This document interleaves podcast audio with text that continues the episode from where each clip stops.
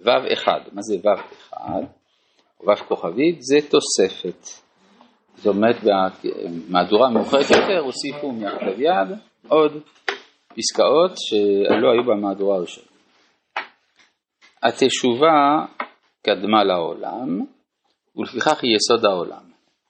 זה מה זה תשובה קדמה לעולם, יש איזה במדרשים כמה דברים, שבעה דברים קדמו לעולם, יש אומרים אף התשובה.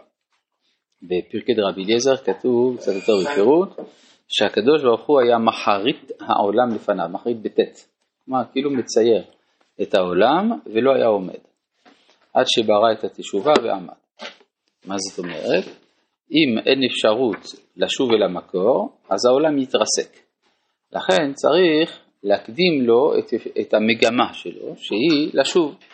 וברגע שהמגמה הזאת קיימת, אז יש תקווה לעולם. אז במובן הזה התשובה קדמה לעולם, ולפיכך היא יסוד העולם. אם אה, נראה את זה באופן קצת, אה, קצת מכני, אם לברוא פירושו להעמיד בחוץ, אז מי שבחוץ רוצה להיכנס פנימה. אז זאת אומרת שהתשובה היא עצמותית לבריאה. אם לא, אם הוא היה נשאר בחוץ באופן, באופן תמידי, סימן שהוא היה מנותק. זה לא להיות בחוץ. אין לו, אין לו... ברגע שאני מגדיר את עצמי כבחוץ, כן. אז אני ביחס לזה פנים. והיחס הזה מחיה אותי. לא מחיה אותי, מחייב אותי לשוב. נכון.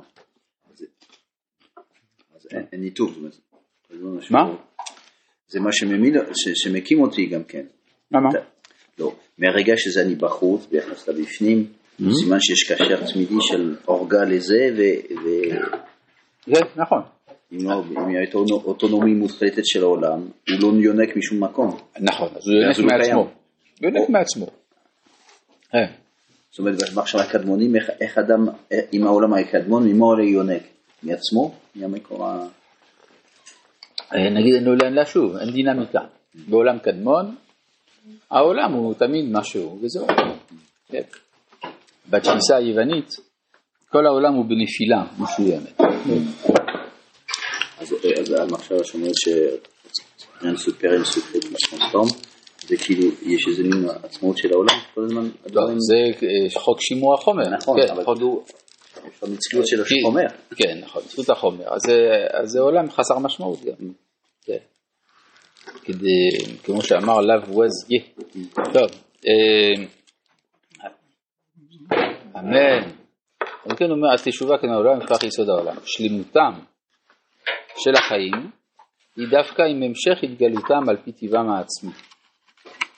וכיוון שהטבע מצד עצמו אינו בעל הסתכלות והבחנה, הרי החטא מוכרח הוא מצד זה, ואין אדם צדיק בארץ אשר יעשה טוב ולא יחטא. כלומר, זה דבר מעניין מה שהוא אומר. בואו נקרא את זה שוב, זה מצריך איזושהי התבוננות. שלמותם של החיים היא דווקא עם המשך התגלותם על פי טבעם העצמי. ברור כל דבר שואף אל טבעו, שואף לגלות את טבעו. ועכשיו, מה זה הטבע? מה? אבן שואפת... אה, אם אתה לוקח אבן וזורק אותה למעלה, כן. אז מצד הטבע שלה, זה לא הטבע שלה להיות למעלה, היא רוצה לחזור למטה. מה זה רוצה? זה טבעה לחזור למטה. אתה עושה בועות בתוך המים, גלו גלו גלו, הבועות עולות. למה? כי זה לא טבעי להם להיות שם, הן עולות. אז זאת אומרת שכל דבר, זה לפי הפיזיקה הישנה, כן? כל דבר יש לו אה, שאיפה, אי אפשר לקרוא לזה שאיפה מודעת, אבל זה מין נתון כזה לחזור אל, אל טבעו. עכשיו, הטבע של הטבע, זה שהוא ללא הסתכלות והבחנה. כן? הטבע פועל, כן? המים לא שואלים האם הם משקים את השדה או אם מטביעים חתול. כן? המים הם מים. ומצד, ואנחנו הרי, גם הצדיקים שבתוכנו, אנחנו גם עשויים מטבע. ולכן מצד הטבע החטא מוכרח. לא בגלל הרצון לחטוא, אלא מצד שהוא נתון טבעי. נכון? זה. כשאתה אומר חטא, אתה אומר כבר אה, הבחנה מוסרית, והתורה לא מבחין, אה, הטבע לא בזה. אז כאילו זהו, זה על הגבול, כי אנחנו עשויים גם מזה וגם זה. אם היינו רק טבע, אז לא היה חטא בכלל. אם היינו רק נשמה, לא היה גם כן חטא בכלל. אז מה עושה את החטא? המפגש. כן? זה הטענה של אנטונינוס, שהחיבור בין נשמה לגוף זה חיבור כושל. למה זה חיבור כושל? כי בגלל זה הם חוטאים. כן? זה מה שכתוב, גוף אומר נשמה חטאה, ונשמה אומרת גוף חטא. כן? מה אתה אומר? לכן זה נגמר יום אחד. לכן זה מה שאומר אנטונינוס, לכן האנטונינוס אומר שהמוות זה המצב היותר טוב, ולכן הוא מתנגד לרעיון של תחיית המתים. זה השיטה של אנטונינוס. מה עונה לו רבי? אומר אדרבה, זה כמו חיגר וסומה שלקחו ביחד את הבקורות הנאות מן הפרדס, כדי לדון אותם צריך לדון אותם כאחד, מרכיב זה על זה ודן אותם כאחד. יוצא לפי זה שהחטא אמנם הוא מוכרח מצד מה, אבל הוא בר תיקון. אפשר לעמוד למשפט. אפשר לעמוד למשפט, המשפט זה תקווה. ולתורה לא מה? לא מקלל, זה לא קללה. זה לא קללה, זהו, זהו, זהו. טוב, אה, וביטול עצם טבעיותם של ה... כן. וביטול עצם טבעיותם של החיים, כדי שיהיה האדם בלתי חוטא, אז תגיד, אז מה נעשה? אני מצד הטבע, יש לי נטייה לחטוא. אני לחטוא ולהרשיע, ואתה צדיק ומושיע, נכון? אז, אז מה תגיד? אני אלחם בטבע, אבל גם זה עצמו חטא, כן? וביטול עצם טבעיותם של החיים, כדי שיהיה אדם בלתי חוטא, זהו עצמו החטא היותר גדול. וכיפר עליו מה שחטא על הנפש, כן? מצאנו שהנזיר הולך נגד טבעו לשתות יין, וזה נקרא חטא על הנפש. על כן, אז מה צריך לעשות? צריך לעשות תשובה על, הת... תשובה על התשובה.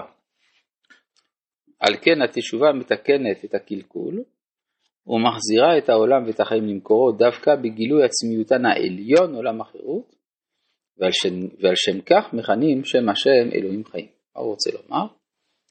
אני רוצה לחזור אל הטבע שלי. הטבע שלי מצד הטבע מביא אותי לידי חטא. אז מה, אני אלחם בטבע? זה בעצמו חטא. אז צריך לחזור אל הטבע של הנשמה, שזה גם טבע. זאת אומרת להופיע באופן אחר את המציאות? יש, יש בתוכי שני מישורים. יש בתוכי מישור טבעי, יש בתוכי מישור נשמתי. יש למישור הטבעי טבע משלו, יש למישור הנשמתי גם כן טבע משלו. כשם שצריך להתחשב בטבע הטבעי, צריך להתחשב גם בטבע של הנשמה. כאילו זה, זה, זה האזור החופף בין, ה, כאילו בין הנשמה לגוף. שוס חלקי הגוף שהם, הרי ההלכה נותנת לנו, לא, נותנת לנו הדרכה להשתמש בעולם הזה, אבל בצורה שמתאימה לצורכי הנשמה גם כן. לצורכי הנשמה. אומרת, זה אזור החופף בין הנשמה... מה זה האזור החופף? איפה?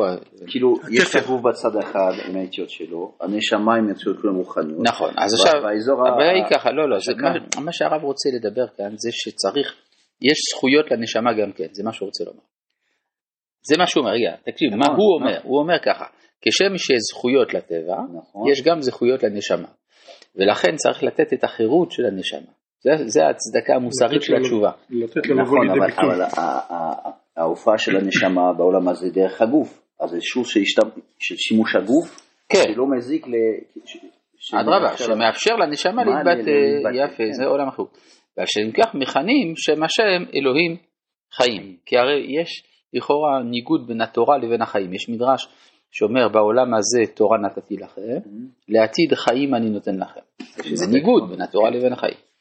אבל אם אני מבין שהתורה זה החיים היותר עצמיים שלי, אז זה כבר בסדר, זה כבר מצדיק את הת- את התשובה.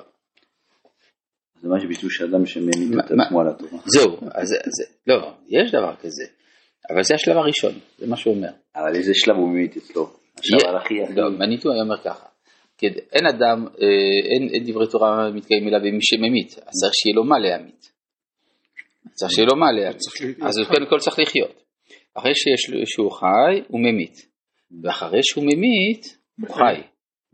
כלומר זה שלב אמצעי, יש שלושה שלבים. שלב ראשון, לחיות, שלב שני, למות, שלב שלישי, לחיות. במדרגה, כן. מה- כן.